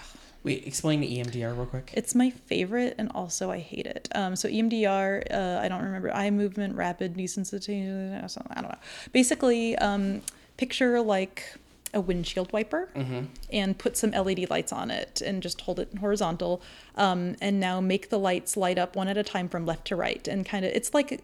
You know, like hypnotists would like, s you know, hold the watch and they'd be like, Yeah. you're getting sleepy. It's the same left to right, left, right movement you do with your eyes, except like um, it's on a light bar. You can do it with your fingers or a pen. Um, therapists do it all sorts of way. Mine had a fancy light bar. Um, we do it on my computer now whenever we do EMDR. It's, I can't say this as a fact, but I'm going to say it as a fact for me the most effective therapy for trauma I have ever experienced. Um, interesting. oh my God. Like, I have trauma trauma from like young childhood Sure. that like I don't remember and that like I'm like did this happen did it not I don't know I don't remember most of my childhood and EMDR doesn't require a memory it just re- requires a feeling attached to something so like if you feel like something happened at the end of the day it doesn't matter if it did or didn't. It matters how you feel about it. It doesn't matter if it happened. It doesn't. And that's something that was really hard for me to understand but like one of my traumas is a big time trauma and i was like i just don't really know. I don't have a particular memory. I don't want to think that it did if it didn't. Right. um, but it, it doesn't fucking matter. Like my body is like i was having night terrors about these things. Like i have fears surrounding these things. Like whether or not it happens doesn't matter because i need to treat the way that i feel and i was Right. feeling unhealthy so we did emdr um, emdr is essentially focusing in on a traumatic memory or a trigger or a feeling. Um, it's like the most intense sort of exposure therapy in a way. Like you don't get exposed to the thing, but you bring yourself back to the exact moment that it happened, in your brain. It is terrible. Um, EMDR works in the same way that, like, when you're doing the REM cycle of sleep, your eyes are moving left and right. Um, that's when you're writing your memories in your sleep. That's why you need sleep to remember things. And that's why if you lack a REM cycle, you don't have a very good memory after a while. Right. EMDR copies that in a therapeutic way when you're zeroing in on that trigger or that traumatic feeling or that traumatic memory, it's overwriting that memory with a new sensation. So you usually start with saying like okay i have a window of tolerance. One being i am a zen buddhist monk under a waterfall. 10 being i need to be hospitalized. I am so upset. How activated are you? Um, and i'd be like i don't know. I'm like a three. I'm in your office. I don't know. Like i'm a little anxious because i'm in therapy but whatever. Um, and then we'll talk about my memory and i might be like ooh i'm at kind of like a six or a seven. I don't know. And then if it's a really good session, I'll get up to like an eight or a nine. And only once or twice did I ever get to a 10 where I was like, I really hate this. Please, please, please, Miss Therapist. I, I really don't like this. But, you know, gotta soldier through. You don't have to. You do what's safe. Right. Um, so you get there and then um, you basically just kind of process through the thought like how do i feel about it what do you feel in your body because you will get weird body sensations sometimes like i got very twitchy on my right side when i would come up with certain unrelated memories or feelings. Um, and it sort of does the same thing with neuroplasticity that ketamine does. Uh, it reassociates new core beliefs overriding old ones. So like if i have a core belief of like i am shameful. Like my new core belief that I would ideally have would be like I am proud, right? That's the opposite of shame. Like I am I am proud of who I am. I am not ashamed of it. So by the end of an EMDR session, I want to go from I am shameful to I am proud and your therapist kind of helps facilitate that line of thought as you're zeroing in on how your body feels and you're doing the light bar. It sounds really weird and it is really no, weird to I do. Um, mean, I used to work for a mental health, a managed care mental health company. So it's Mm. basically mental health insurance. And so a lot of the things that I had to learn, this was a decade ago, Mm. um, were, were like the very beginning of like light box therapy. And I remember when when lightbox therapy was so new and like considered avant-garde, like like we would deny claims for that. We're like, we don't cover that. That's not a true therapy. And it's because we just didn't have the Yeah. information at the time, right? So, um, no, this is just really fascinating. Like, I like I've learned. shirt, by the way. Sorry. Thanks. I've just learned so much in the past like 17 hours we've been talking. Um, I talk I would love for you to come back maybe in like I'd love you to come back in general, but I would love to do like a, a like a like a three month update and just kind of see where you're ketamine at. Like, follow-up. yeah, ketamine follow up. I just think it would be interesting to see like is it still working? Did you Mm-hmm. move into the other? Um, I, I mean, we could sit here and talk about this for like another seven Oh hours yeah, it's like I you know? so yes, that's it's it's fascinating to me. So thank you for coming on about that. We got one more quick segment we're gonna do and uh then we're gonna we're gonna wrap the show. This has been so fun. Fine. you you wrap it up. so much. I really have. I've learned so much right so now. happy. I love um it. my brain i think is like okay It's so open to new ideas. So Oh, absolutely. I am. I will never poo-poo some poo-poos. I'll never poo-poo someone's ideas because I just, I just love hearing things from different perspectives. And as someone who's never really done, and I can be honest with this, like I've never really done any type of psychedelics for the most part. Like I've only smoked pot a few times in my life. Like I'll be honest. And the last time I did it, they laced it. Um, Oh my god. with um Pe- peyote? no, they laced it with something. I don't remember Oh anymore. I used to. I've talked about it on the show. They laced it. No, it was opium. I'm sorry. They laced it with opium. Oh God. Okay, that's better. It's better, but still, but they didn't tell me. that's super unconscious. Like that's right. And so the experience was not a positive one. No. Um, Dan told me he of- did peyote once and was wandering around Mizzou at midnight or something. I don't know why I said peyote. It's opium. But either Opium. way. Um, and so I don't like that experience. I One might don't- say that you've been slightly traumatized. Yes, I was like that trauma would make me not try ketamine just because I Yeah. did not like the way that I felt. I didn't like feeling out of control. Yes. There's a lot of things I didn't like. So, Yep. but anyway, no, it's so fascinating. Anyway, we are gonna, you know, we I made a, uh, a a statement during the the Pride shows that I was gonna start getting through some more. Um, banned books, and I had some time to get through one. So we're gonna go to our next segment. Banned books. News at 11.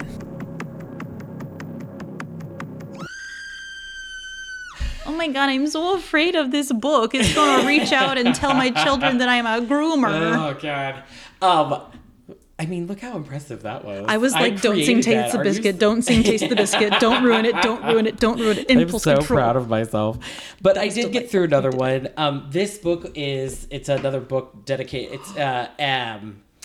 It's it's for the age group of eight to twelve. It's for kids, and the book is called "Sex is a Funny Word." It is a funny word. It's a funny word. Um, it's called Sex is a Funny Word, and it was by Cory Silverberg and Fiona Smith. And it was published in 2015, and it's written kind of like a graphic novel or kind of like a comic book. Funsies. Like the kids are different um, races, but like their colors are not like Ooh, we're Missouri. We don't like that. right. I'm So kidding, we don't um, it, it talks about funny words related to sex and body changes and self exploration. And so it's kids having these conversations. And it also talks about like their changing bodies and how their minds are changing and, Mm-hmm. and touching and what is it. We, we talk about the big M, like Jimmy, how do you apply a spermicide? Right. Well, but then it also talks. What I, love that. What I really liked is that it talked about bad touching, and it was Mm-hmm. like some people have to touch you because of like it's a doctor, Mm-hmm. but like there's sometimes good touch and there's bad touch, and it talks about like what does a good touch feel and like what's a bad touch feel, and so um, it's a little graphic. They do draw penises and vaginas, and uh, No. but it was an interesting book. I didn't hate it. Um, it was it, they wanted to they added it to the banned book list in 2017 because it was believed that it would lead children to quote want to have sex or even worse ask questions about sex. Oh my god, that is so much worse than having sex. Yeah, I question. You, you- let me tell you, chlamydia over questions any day. Any day. Any day. And then it was added to the banned book again, uh, banned book list again in 2019 because of the inappropriate per, uh, pictures and because it was discussing LGBTQ plus topics with potential cause of confusion, curiosity, gender dysphoria, and for conflicting religious viewpoints. It's so Now, when I read it, like I said, I didn't. It didn't. It was fine. It was a very short read for me because it was like done in a comic book, and I'm an adult and I know about sexes. I'm learning more about sexes. But um, I will. You know, I, I don't know. I don't have kids. Mm-hmm. Maybe this is a good book to you to have a conversation with your kid about why you're reading it. I'm not sure. Um, but I, it wasn't awful. the art's a I little just- bit ugly, but Yeah, it's the art is very of the time, I- and even before the time. 2015, you said though. It's Yeah. probably. Oh, it's like. mm. It's it's a something, but It looks like um, 1980s colors. Like I no no shade at the 80s, Yeah, but like no, no, no, I get it. It just wasn't something that grabbed my attention, but I Mm-hmm. can see why they would want it added to the list.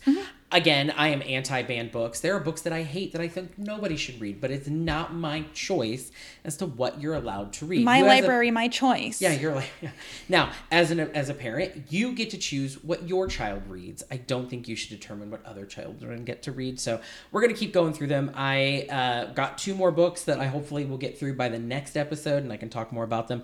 The banned book list is gonna take years. I mean, I'm going back all the way to I think 2011. We I'm have a really lot sure. of conservatives in the country who hate a lot of books. There's a lot of books, but it's interesting to me to go through and read them and see like Absolutely. I had a throwdown on Facebook today about um, Erika Moen's book, um, Let's Talk About It. Like, I don't know if you saw my no.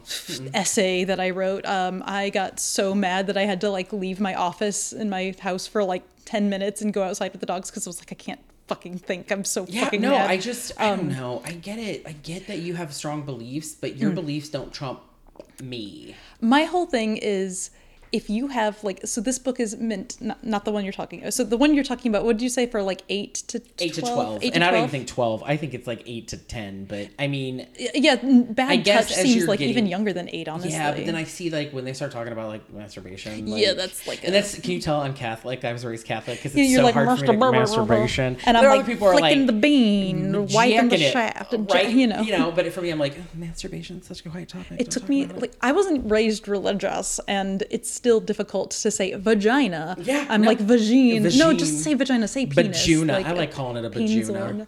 Um, Vajuno. I love that movie. Vagina. Vagina would've been But yeah, no, I get it. So you know, as we go through, there's I have this uh, guesty bestie Sarah that you know printed this out for me, and it's all the different uh, books. And so I've been going through. Have you ever read Genderqueer? I literally own it, and I haven't read it Oh yet, but it is like on my nightstand. One of the best books I've ever read. Made me self-evaluate. Made me realize that I was an asshole to some friends. Made me uh, understand the the process of figuring out who you are. Look it's such a good. uh, There are some trigger warnings in it, but it is really good. Also, All Boys Aren't Blue is really good too. Um, and then I'm getting ready to start Two Boys Kissing, and I think the other one is called Beyond Magenta. Well, boy, howdy, that just does not sound like straight laced definitely not, information. so- I don't remember what We're gonna- chapter of the Bible see. that's in. We're gonna see. But anyway, oh my gosh. Okay, couple quick things. Um, you said you have a really strong sense of smell and taste, and so I've been burning a candle from one of my dear friends. Um, uh, they have been on the show, but if you remember, I gave a shout out to Halfling Candles, and Kace, you've been smelling uh, Gayrific, the candle that's burning right there, and um, I think you've enjoyed it so far. But you can go to halflingcandles.com and check out Sarah's other fantastic LGBTQ plus candles as well as some other scents too. But I just wanted to give her another shout out because I've been burning that candle for a while and I love it. It's It's delicious. very good. It's not overpowering, but It's it's not, not like so subtle that you can't smell it. Exactly. Like it's. and this one is a wood wick, and I love a wood wick candle. Oh, I mean, Gayson loves his wood. I do. I do. No, Woodwick is so much better. Like, I'm assuming that it's probably better for the environment. So. Like, I don't know. um, It's just it, it also makes is the little crackly It sounds. crackly. It's like it's a little cozy Really fine. I fireplace. want the crackly. Um, Likes his cracking wood. Yeah, anyway. Um, but yeah, well, okay. God, I don't know. We could be talking for like seven more hours. I Truly. just know it. So Minimum. here's the thing. You can support my show in multiples of ways. All right. it. I'm gonna I'm gonna keep putting Do it all out the there. ways. All the ways. Number one, Number don't one. forget that you can become a Patreon supporter and get uh, bonus gifts. Number one, but two, Bonus gifts. gifts depending on the level. yeah, there's different Oh my out god! there. Tell me more about I- what's number two. Uh, I think that's what is, what is a dollar worth. Where I you, give five dollars a month, and I go out and purchase an item from the Dollar Tree for you. Oh my gosh! What's an example of one that you've done in the past? Oh, uh, one of our newest Patreon supporters got this ginormous ice cream cone, but it's a it's a water bottle. That's my favorite. Well, okay, huge. water It's bottle cute. turned Yeah. me off, but you said giant, Ginormous gigantic ice ice cream cream cone. Yeah, and I'm like, you It's just so need cute. to end. Actually, that sounds Anyway, really precious. It's funny. Uh, some people have gotten dollar store He-Man items. Like you just never know what you're gonna get. But anyway, there's lots of ways to do that. But the the best part about it is you get bonus episodes emailed to you, and so like there might have been something that you missed listening to this episode that we had to cut for time with me and Kace that you might wanna you may want to hear that story. It's a pretty good one. So you never know. Uh, but you May or may not be admitting to crimes in it. It's Right, fine. that's true. Um, Mostly, yes, Um, I am. uh, but um, you could do that. You can, uh, you know, if you feel like you don't want to do money, which is great. I don't care. I didn't do this for money, but I like money because it helps pay for the uh, the stuff. Remember, we are the home of the ninety nine cent podcast. It's You're all the homo of the ninety nine cent podcast. That's exactly what you are. Oh my god! Because again, that's all the quality I can afford to give you. If you want a more, uh, a better quality podcast, get a donation up past a dollar. But uh, yeah, you can donate money, but you can also help us out by uh, purchasing items off the wish list on Amazon. There's all kinds of things on there, like new mic covers, new microphones, headsets.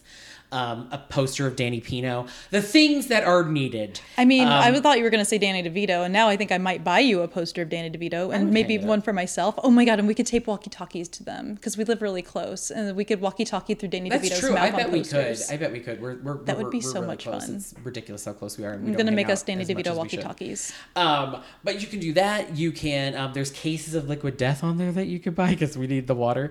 Uh, there's all kinds of fun stuff. So even if you're just bored one day, go check out the the Gayson wish list. It's kind of silly, but there's some stuff.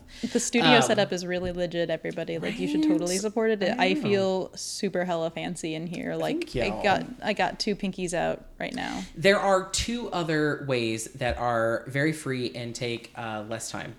Uh, number one, if you are listening to us on Apple Podcasts um, or any other podcast that has a rating system, give us the highest rating. If you do it on Apple and you listen to Apple Podcast, the more five star reviews we get, the faster we show up in the search results. It's like Google. Game that algorithm, bruh. Yeah. So, um, because if you just type in gabbing with, you're going to get a bunch of other shows that have gabbing in their title. You're not going to get right to the gay. gonna be lame So, the other thing you can do is just simply share the show with your friends. Remember, if they're having a bad day, throw a little gay their way. And I'm that little gay. So, shoot them an episode and say, hey, this made me laugh today. Or, hey, this made me think of you. Or, hey, these people talked about ketamine for two hours. Um, you never know what your friends might like. If life is going in slow mo, just get a little homo. You know? If you're feeling sad up here, add a little bit of queer. I should have had you write my copy. Um, but you can do all of those things. And again, don't forget you can follow us on Facebook and also check out our website, gabbingwithgayson.com, where you can find all of our past episodes of this show.